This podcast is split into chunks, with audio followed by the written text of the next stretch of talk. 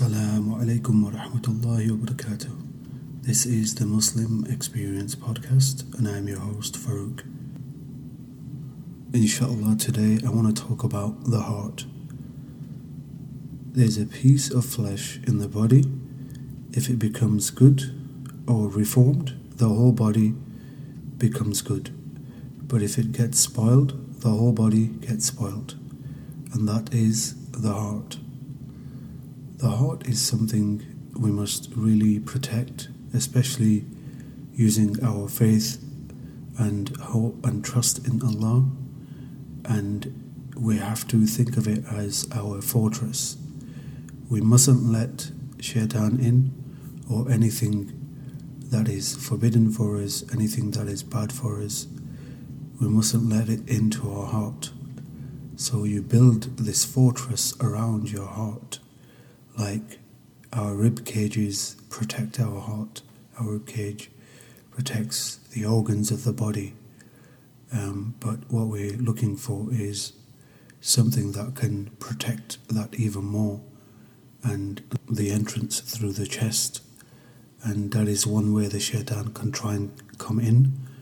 Our strength, our prayer, everything that we do protects our heart because the last thing we want is for Shaitan to just make his way in, and the only way he's going to come in is if you invite him.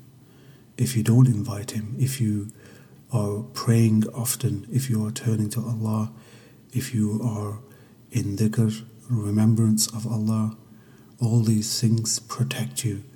And when you are consistent with it, especially, the shaitan knows that, okay, if I'm going to be visiting this castle or fortress, I'm going to be hearing Allah's name. And I know that this person does it daily, and he wouldn't want to keep coming to visit. And that way, it keeps him away, you know. And that's that's the kind of status we want to be in, inshallah. See, if you allow Shaitan into your heart, he's gonna make you think that all the bad things that you once knew as actual bad, He's going to make them look good. He's going to allow you to make excuses, but little will you know that there's a deception behind this. And such as the things that we are seeing today, haram is being normalized in so many ways that we don't even know.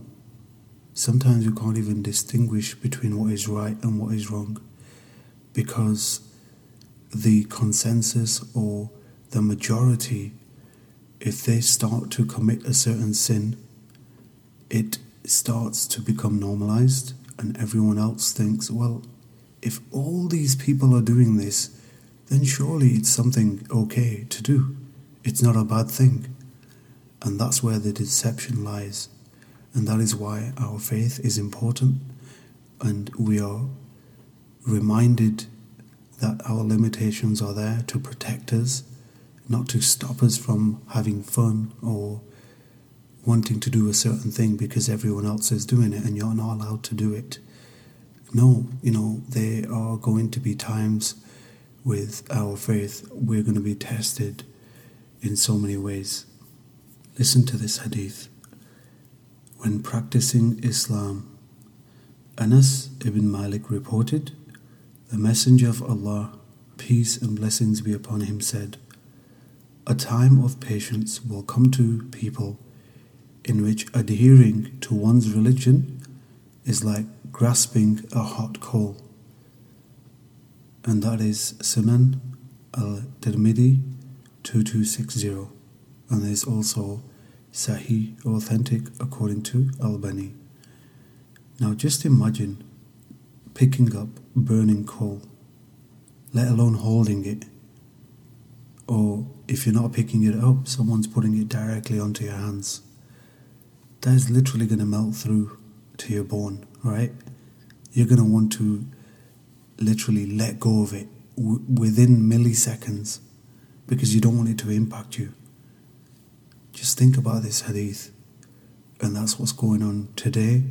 It's going on in so many different ways where people who are free to practice Islam are either ashamed of the religion or they don't want to do it in public. Some people are literally forced not to practice their religion, they aren't free to practice it. Look what's going on in many countries around the world where they're banning certain things that are to do with Islam. Islamophobia is on the rise. It's been going on for so many years. It's only recently started to be something of a big deal because there have been organizations who have raised awareness of this, and there is such a thing as Islamophobia. And, you know, a lot of Muslims suffer because of it. Honestly, it's, it's a tough time, it's a testing time, especially for our religion. That's why our faith, our knowledge, that we learn more about the deen, and the more and more we learn about it, the more we understand, the more we are aware of what's going on around us right now, what kind of things are to come, especially with the trials and tribulations, and what we must do to protect our hearts. So, what kind of things can we do to protect ourselves from shaitan? You know, there's, there's a few remedies that have been passed down. So, like the morning and the evening adhkars, the supplications, so there, you know, there are a collection of prayers that you can pray in the morning and evening. The Messenger of Allah wasallam said, recite Surah Al-Ikhlas and Surah Al-Falaq and Surah An-Nas three times at dawn and dusk. It will suffice you in all aspects, and that is from Riyadh al Salihin. These three chapters of the Quran are just some things that we can recite and they literally take a few seconds to recite, and they protect us throughout our lives, especially from shaitan. What is also advised is reading and reciting the Quran and making a regular habit of this, even if it's a page a day, even if it's a line a day, anything from the Quran, anything that you can extract and learn from, and not just recite, but also learn the meaning of the Quran. And that way it gives you that connection with the Quran. And it's such a beautiful way to learn.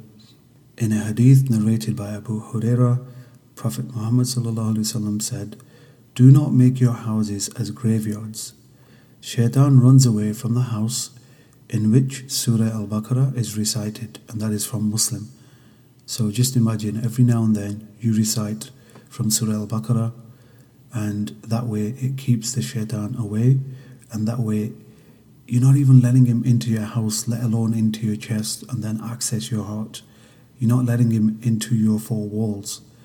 That is such a beautiful protection, and that is something we must really, really start to understand more. You can also recite Ayatul Kursi along the way, uh, anywhere you travel, anywhere you walk towards. There are so many things you can do. Observing good manners is another thing that is essential, especially when you leave your house, you seek refuge from being accompanied by shaitan. The Prophet ﷺ said, Whoever says upon leaving his house, Bismillahi tawakkaltu ala Allahi, wa la hawla wa la quwwata illa billah, I begin with the name of Allah, I trust in Allah, there is no altering of conditions, but by the power of Allah. It will be said to him, You are guided, defended, and protected and that way the shaitan will go far away from him. And that again is from Riyadh Salihin. This is such a beautiful protection and a shield that you're putting yourself in, and that keeps shaitan completely away. And whoever enters the house or starts a meal, you know, they could also seek refuge from shaitan. And because Prophet ﷺ said, when a man enters his house and the mention of Allah's name on entering and on his food, the devil says, You have no place to spend the night and no evening meal. But when he enters without mentioning Allah's name, the devil says, or Shaitan says, You have found a place to spend the night And when he does not mention Allah's name with his food, he also says, You have found a place to spend the night and an evening meal, and that is Sunan Abi Dawud. Another thing that we can do is remember that our words are like arrows. Once they leave, you can never return the arrow back. So the arrow goes one way and it never comes back. So when we speak to each other, when we maybe get provoked to get a response out of you, someone is trying to cause an issue with you, try to keep your speech to that level where if you feel like you're going to say something inappropriate or may cause an argument, try to remain silent. You're better off doing that than to say something that you're going to regret. And if someone hurt you or like you lashed out, your parents may get upset with you and you may have said hurtful things. We should remember that good speech is the characteristic of a Muslim and shaitan loves to stir between us. You know, they have these regular meetings at the end of the day, and they would say that I caused such and such to argue, or I caused this married couple uh, to split up. You know, the, these are really big achievements for them. So we have to understand that whatever situation we're in, wherever living arrangement that we're in, Shaitan is always there and he's always trying to break things up and um, cause us to break ties. We could also engage in supplications, so remembering Allah if we feel like something is about to happen or we, you know, you get this bad feeling that something may possibly happen, or engage in dhikr, you know, pick up a tasbih or just use your fingers and just pray Subhanallah, Alhamdulillah, Allahu Akbar, and sometimes just reading the Quran out aloud uh, at home. And you know, these are simple antidotes that can really help and keep the shaitan away. And again, what you're doing is you're building that fortress strong around your chest, around your heart, so that you're not allowing the shaitan to come into your heart. The other thing you can also do is wake up for Fajr, you know, make a habit of that. So, you know, if you're not already waking up for Fajr, try to figure out a way to manage your time which allows you to wake up for Fajr and you're not tired. You know, sleeping on time, sleeping early, try not to spend too much time on your phone, especially at night, or any electronic device for that matter. That way your mind is at rest and it's relaxed, you know, and that way let's say if you want to go to sleep and you've had a really exhausting day and you want to relax, and um, what you can do is set your alarm uh, for Fajr. If you feel like you can wake up just before Fajr, then you know set an alarm for Tahajjud. So the inability of not being able to wake up for Fajr, one of the things uh, is that your bed is comfortable. Try not to make it too comfortable to a point where you don't want to leave it, you know, because that is one of the first battles of the day. You know, like these weightlifters, they lift weights and, you know, the world's strongest man and all that, but you're only the strongest person if you can lift that blanket for Fajr, you know, and that is your biggest test. And honestly, I find that the more you do that, the more you wake up for Fajr, the more you can appreciate the day more your day turns out so much better. You know, there's such a blessing in waking up for Fajr. It's just amazing. So, inshallah, you know, try and make that extra effort and uh, pray Fajr, inshallah. I wanted to relay this hadith to you as well from Riyadh al-Salihin.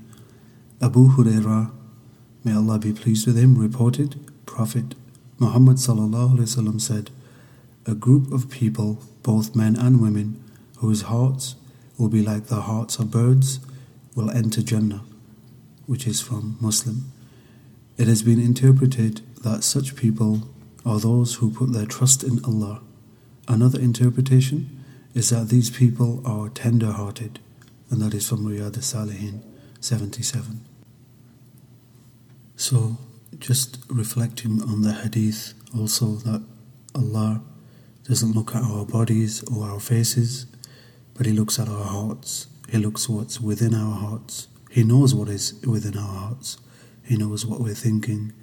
He knows our deepest, deepest thoughts and worries. That is why we must turn to Him. We must ask for forgiveness for the sins that we may have committed intentionally, unintentionally, anything that we committed in secret or in open, that Allah forgives us. We're allowed these opportunities because Allah is merciful and most kind. So don't ever think that you are not good enough to turn to Allah. You can turn to Allah whenever you want, any time of the day. He is there, He is near, and He will most definitely respond. So protect your heart.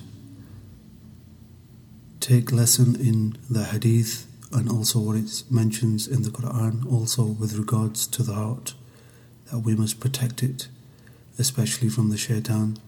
We must be in zikr, especially when we feel like something may, may go wrong or we want to seek protection, and Allah will protect us.